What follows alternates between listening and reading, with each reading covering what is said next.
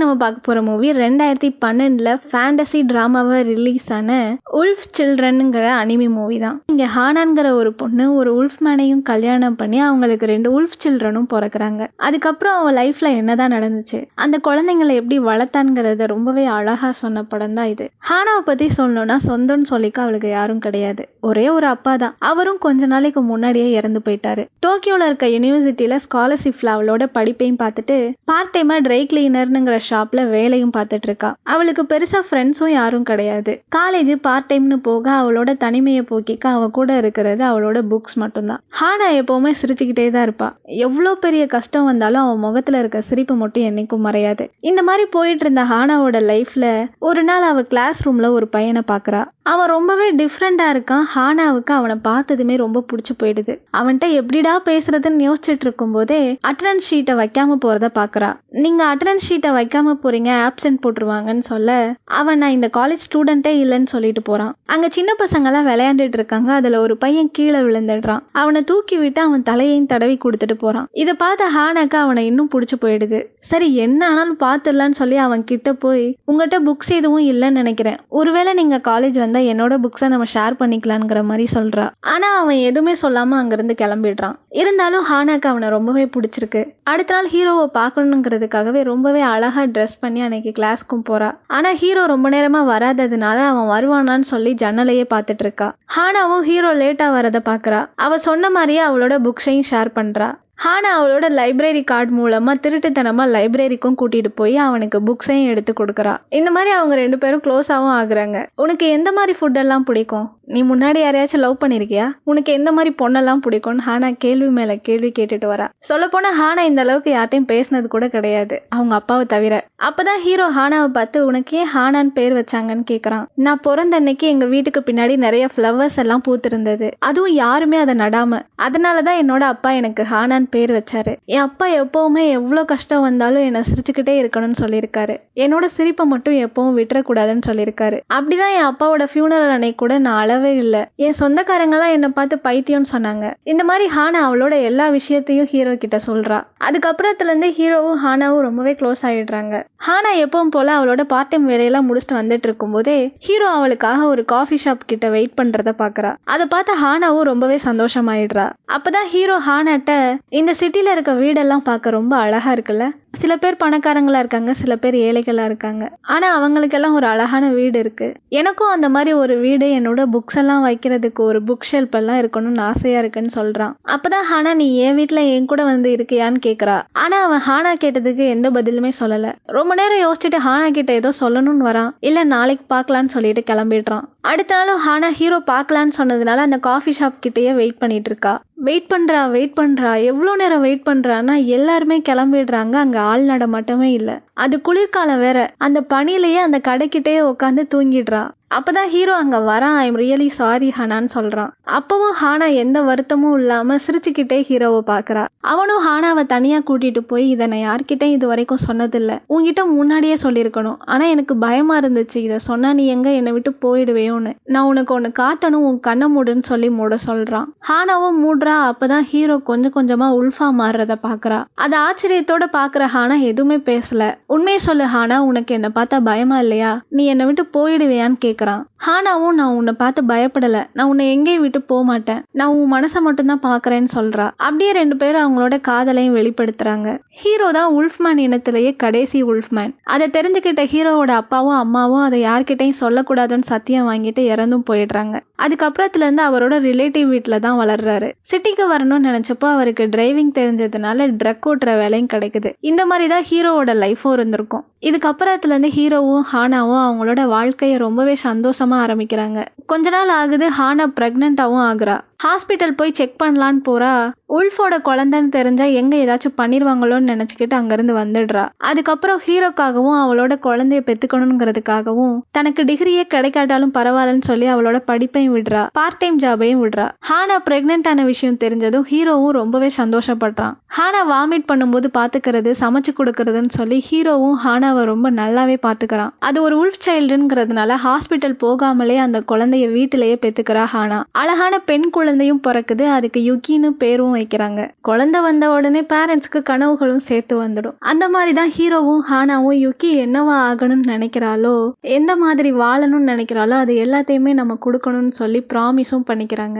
அதுக்கு அடுத்த வருஷத்துலயே அவங்களுக்கு ஆமேவும் பிறக்கிறான். இப்படியே அழகா போயிட்டு இருந்த அவங்க லைஃப்ல மழை பெஞ்சிட்டு இருக்க அந்த நேரம். மழை கொட்ட கொட்டுன்னு கொட்டுது. ஹீரோவும் அன்னைக்கு வீட்டுக்கு வரல. ரொம்ப நேரம் வெயிட் பண்ண ஹானா யுக்கிய தோல்ல தூக்கிட்டு ஆமைவை மடியிலையும் தூக்கிட்டு கொடைய புடிச்சிட்டு ஹீரோவை தேடுறதுக்காக போறா. அவளும் அந்த சிட்டி முழுக்க தேடி தேடி பாக்குறா. அங்க எங்கேயுமே இல்ல. அப்பதான் அங்க ஒரு பாலத்துக்கு கீழே ஒரு உல்ஃப் ஒண்ணு செத்து கிடக்கிறத பாக்குறா. அந்த உல்ஃப் வேற யாரும் இல்ல. அது ஹீரோ தான். அது உல்ஃப்ங்கிறதுனால அந்த பாடியை கூட ஹானா கிட்ட காட்டாம தூக்கிட்டு போயிடுறாங்க. ஹானா அதே இடத்துலயே விழுந்து விழுந்து அழுகுறா. இதுக்கப்புறம் அவ குழந்தைங்களுக்காக வாழணும்னு முடிவெடுக்கிறா. நான் நம்ம குழந்தைங்களை நல்லபடியா வளர்ப்பேன்னு சொல்லி ஹீரோக்கு ப்ராமிஸ் பண்றா. யோகி ஃபுட் வேணும்னு சொல்லி அடம் பிடிக்கும் போதும் சரி. டேபிளை இழுத்து கபோர்ட் மேல ஏறி அட்டகாசம் பண்ணும்போது கூட கோவமே படாம சிரிச்சு சிரிச்சுக்கிட்டே அதை எல்லாத்தையும் சமாளிக்கிறா. ஹானாக்கு குழந்தைங்களுக்கு எப்படி ப்ரீட் பண்றதுன்னு கூட தெரியல. புக்கு படிச்சு தான் தெரிஞ்சுக்கிறா. ஆமை கை குழந்தைனால ரெண்டு மணி நேரத்துக்கு ஒருக்கா ப்ரீட் பண்ணியே ஆகணும். அதனால ஹானாவும் ஒழுங்கா தூங்க முடியாது. இந்த மாதிரி யுகி ஒரு பக்கம் அட்டகாசம் பண்ண கை குழந்தையான ஆமை அழுதுகிட்டே இருக்க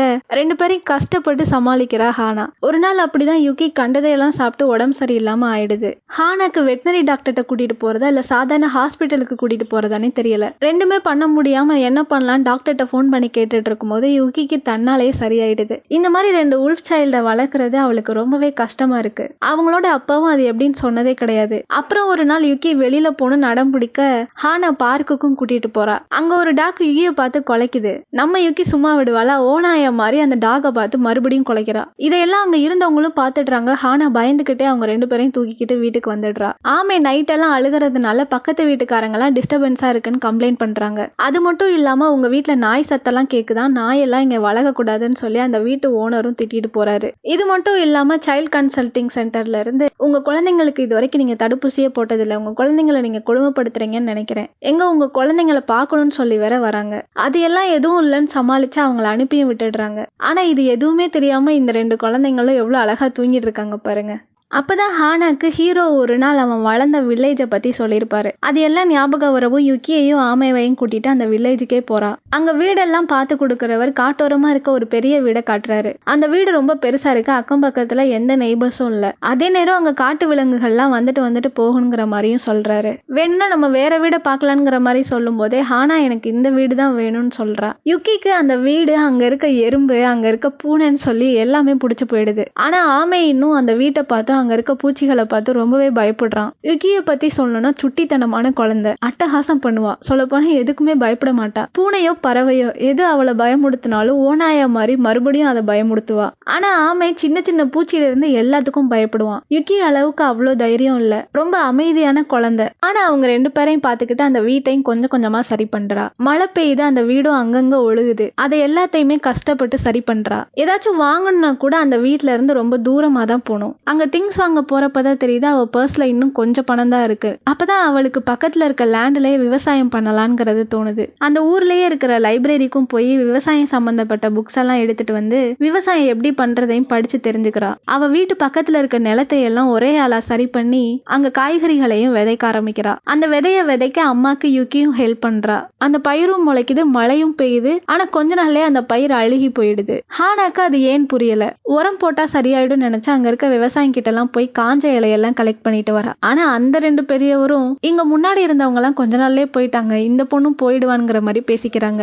இத நிராசகிங்கிறவரும் பாக்குறாரு. நிராசைக்கு பார்க்க ரூடா இருந்தாலும் உண்மையிலே ஹானாக்கு ஹெல்ப் பண்ணணும்னு நினைக்கிறாரு. அவங்கிட்ட இருந்து கலெக்ட் பண்ணிட்டு வந்த இந்த காஞ்ச இலையெல்லாம் போட்டு அந்த மண்ணை மறுபடியும் சமப்படுத்தி மறுபடியும் விதைகள் எல்லாம் விதைக்கிறா. இதே டைம்ல ஆமே பூனை கிட்ட எல்லாம் சண்டை போட்டு அடி வாங்கிட்டு வரான். நம்ம யூகி அங்க வர பாம்பு குரங்குன்னு சொல்லி எதையும் விடுறது இல்ல எல்லாத்துக்கிட்டையும் சண்டை போட்டு அங்க இருந்து விரட்டி விட்டுறா. இந்த மாதிரி யுக்கி அந்த காட்டு விலங்குகளோட எல்லாம் சண்டை போடுறத தெரிஞ்சுக்கிட்ட ஹானா அங்க இருக்க விலங்குகளோட எப்படி பழகணும்னு சொல்லி கொடுக்கறதுக்காக காட்டுக்குள்ள கூட்டிட்டு போறா. யுக்கி அங்க போற பறவை பாம்புன்னு சொல்லி பந்தாடுறா. ஆனா ஆமைக்கு இதெல்லாம் ரொம்பவே பயமா இருக்கு. ஒருக்கா ஒரு புக்ல உல்ஃப மனுஷங்கெல்லாம் கொல்ற மாதிரி ஒரு பிக்சரை பார்த்திருப்பான். அதை பத்தி ஹானா கிட்டையும் சொல்லி உல்ஃப யாருக்கும் பிடிக்காதுல்லமா எனக்கு உல்ஃபாவே ஆக வேணாம் இல்லைன்னா என்னை கொன்றுவாங்கன்னு சொல்லி பயப்படுறான். அதே டைம்ல அவங்க செகண்ட் டைம் வச்ச செடிகளும் வாடி போயிடுது. அது எதனாலன்னு ஹானாக்கும் புரியல. இதை நிராசைக்கும் பாக்குறாரு. அதனால ஒரு லேடி கிட்ட உருளைக்கிழங்கோட விதைகள் எல்லாம் கொடுத்து ஹானாட்ட கொடுக்க சொல்லி கொடுக்குறாரு. அடுத்த நாள் அந்த சீட்ஸ் எல்லாம் விதைக்கலான்னு போகும்போது நிராசைக்கு அங்க வந்து இந்த விதையும் வேஸ்ட் பண்ண போறியா? இதை இப்படியே விதைக்க கூடாது. மண்ணை முத பக்குவப்படுத்தணும். அதுக்கப்புறம் தான் விதைக்கணுங்கிற மாதிரி சொல்றாரு. ஹானாவும் நிராசைக்கு சொல்ற மாதிரியே பண்றா. அந்த சீட்ஸையும் பாதியா கட் பண்ணி கீழ்ப்பக்கமா இருக்கிற மாதிரி விதைக்க சொல்றாரு.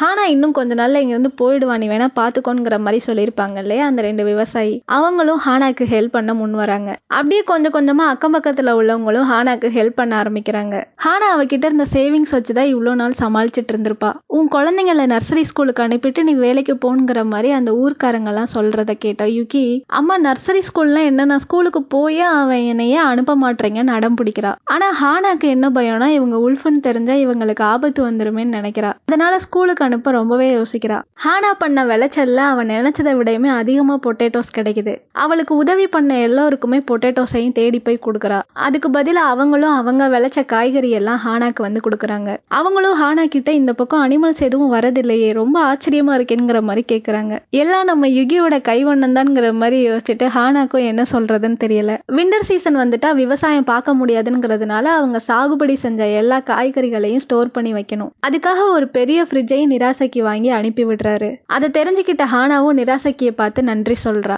நம்ம குழந்தைங்களை எப்படி வளர்க்க போறோம்னே தெரியாம அந்த வில்லேஜுக்கு வந்த ஹானாக்கு அந்த கிராமத்து மக்கள் எல்லாம் பார்க்கும்போது ஒரு நம்பிக்கையும் வருது. அவ இந்த ஊருக்கு வந்ததை நினைச்சு சந்தோஷமும் படுறா. விண்டர் சீசனும் வருது. சும்மாவே சுட்டித்தனம் பண்ற குழந்தைங்க பனியை பார்த்ததும் சும்மா இருப்பாங்களா?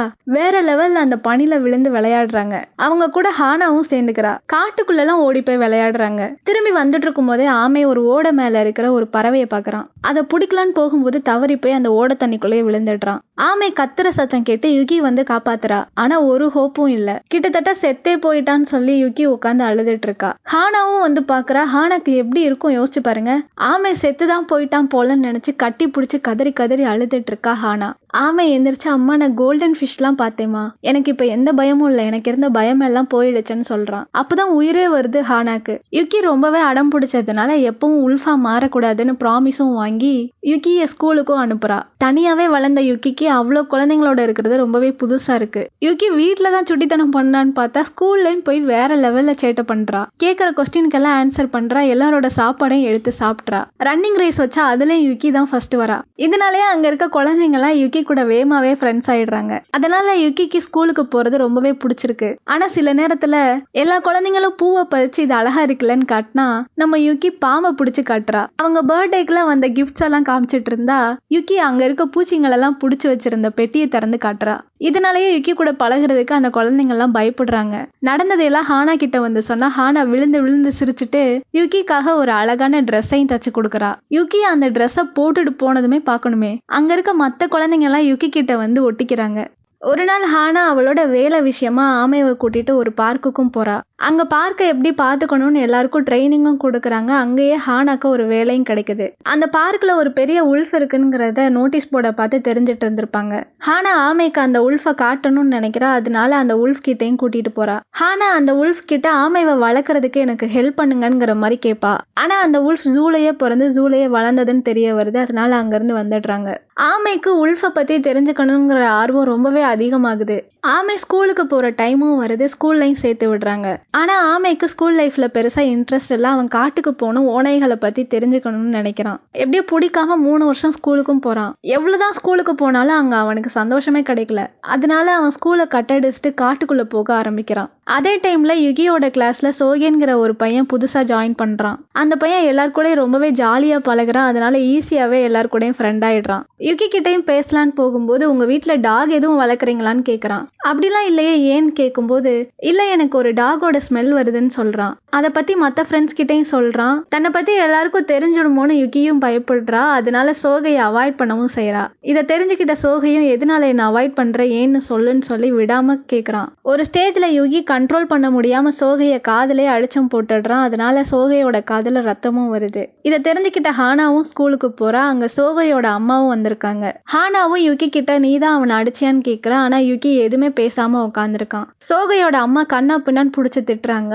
ஹானாவும் மன்னிப்பு கேக்குறா. ஆனா சோகை அது உல்ஃப் தான். யுகி கிடையாது. யுகி என்ன அடிக்கலங்கிற மாதிரி சொல்றான். இதனால அங்க இருக்க பிரின்சிபல் எல்லாரும் அதை பெருசு பண்ணாம விட்டுடுறாங்க. யுகி கிளாஸ் ரூமுக்கு போனா அங்க யுகியை பத்தி தான் எல்லாரும் பேசுறாங்க. அதனால அங்க இருந்து வந்து ஹானா கூடயே வண்டியில ஏறி உட்காந்துக்கிறா ஹானா கிட்டையும் நான் எவ்வளவோ கண்ட்ரோல் பண்ணேமா ஆனா என்னால முடியல. நான் பண்ண இந்த விஷயத்தினால நம்ம இந்த ஊரை விட்டே போக வேண்டியது இருக்குமான்னு சொல்லி ரொம்பவே அழுகிறா. அதுக்கப்புறத்துல இருந்து யுகி ஸ்கூலுக்கு போகவே பயப்படுறா. யுகி ஸ்கூலுக்கு வராததை தெரிஞ்சுக்கிட்ட சோகையும் நம்மளால தான் எல்லாம் நினைச்சு ஒரு நாள் ஹோம்ஒர்க் கொடுக்குற மாதிரி இன்னொரு நாள் ஃபுட்டு கொடுக்குற மாதிரி டெய்லியும் யுகியோட வீட்டுக்கு போறான். இதை தெரிஞ்சுக்கிட்ட ஹானாவும் யுகியை சமாதானப்படுத்தி ஸ்கூலுக்கும் அனுப்பி வைக்கிறா. அன்னைக்கு ஸ்கூலுக்கு கூப்பிடுறதுக்காக சோகை தான் யுகியோட வீட்டுக்கு வரான். அவன் காதுல இருக்க கட்டை கலட்டி அந்த காயம் ஆறிடுச்சுங்கிற மாதிரி காட்டுறான். இதனால யுகியும் அன்னைக்கு சோகை கூட ஸ்கூலுக்கு போறா. இதே நேரம் ஆமைக்கு அந்த காட்டுக்குள்ள சென்சேங்கிற மாஸ்டரும் கிடைச்சிருப்பாரு. அந்த மாஸ்டரை பத்தி ஹானா கிட்டையும் சொல்றான். ஹானாவும் அந்த மாஸ்டரை பார்க்கணுங்கிற மாதிரி கேக்குறா. ஆமையும் ஹானாவை அந்த காட்டுக்குள்ள கூட்டிட்டு போறான். அப்பதான் ஹானாக்கு அவன் மாஸ்டர்னு சொன்னது ஒரு உல்ஃபை தான் சொன்னான்ங்கிறது தெரிய வருது. ஹானாவும் அந்த மாஸ்டர் உல்ஃப்க்கு சாப்பாடெல்லாம் வைக்கிறா. அந்த உல்ஃப் கூடயே சேர்ந்து ஆமை அந்த காட்டை பத்தியும் அந்த காட்டுல இருக்க விலங்குகள் பத்தியும் தெரிஞ்சுக்கிறான். அது மட்டும் இல்லாம எப்படியெல்லாம் வேட்டையாடணுங்கிறதையும் அந்த உல்ஃப் கத்து கொடுக்குது. ரெண்டு வெவ்வேறு வழியில போற தன்னோட ரெண்டு குழந்தைங்களை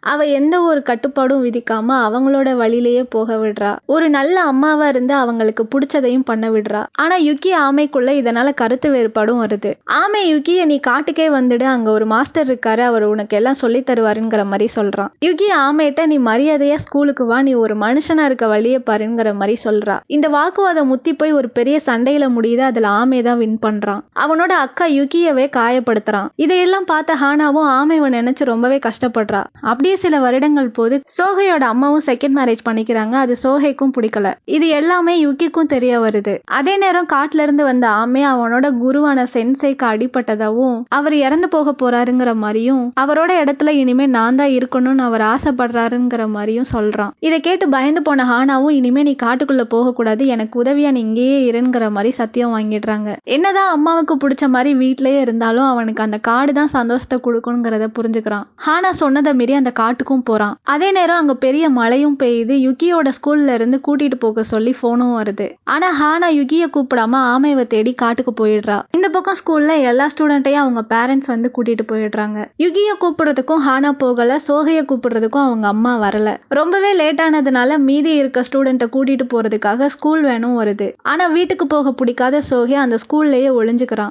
சோகையை தனியா விட்டுட்டு போகக்கூடாதுன்னு நினச்சி நினைச்சு யுகியும் அவன் கூடவே இருந்துடுறா. இந்த பக்கம் ஹானா ஆமைவை தேடி காட்டுக்குள்ள போயிருப்பா இல்லையா? எல்லா இடத்துலயும் தேடி தேடி பாக்குறா ஆனா ஆமை எங்கேயும் இல்ல. ஒரு ஸ்டேஜ்ல அங்க இருந்த மலையில இருந்து வலிக்கு கீழே விழுந்துடுறா. ஹானா அவளோட கனவுல உல்ஃப் மேனையும் பாக்குறா. நான் ஆமைவை காப்பாற்றணும் நான் என் குழந்தைங்களை நல்லா பாத்துக்கலையோங்கிற மாதிரி சொல்லி ஃபீல் பண்றா. இல்ல நம்ம குழந்தைங்களை நீ நல்லா தான் வளர்த்திருக்க.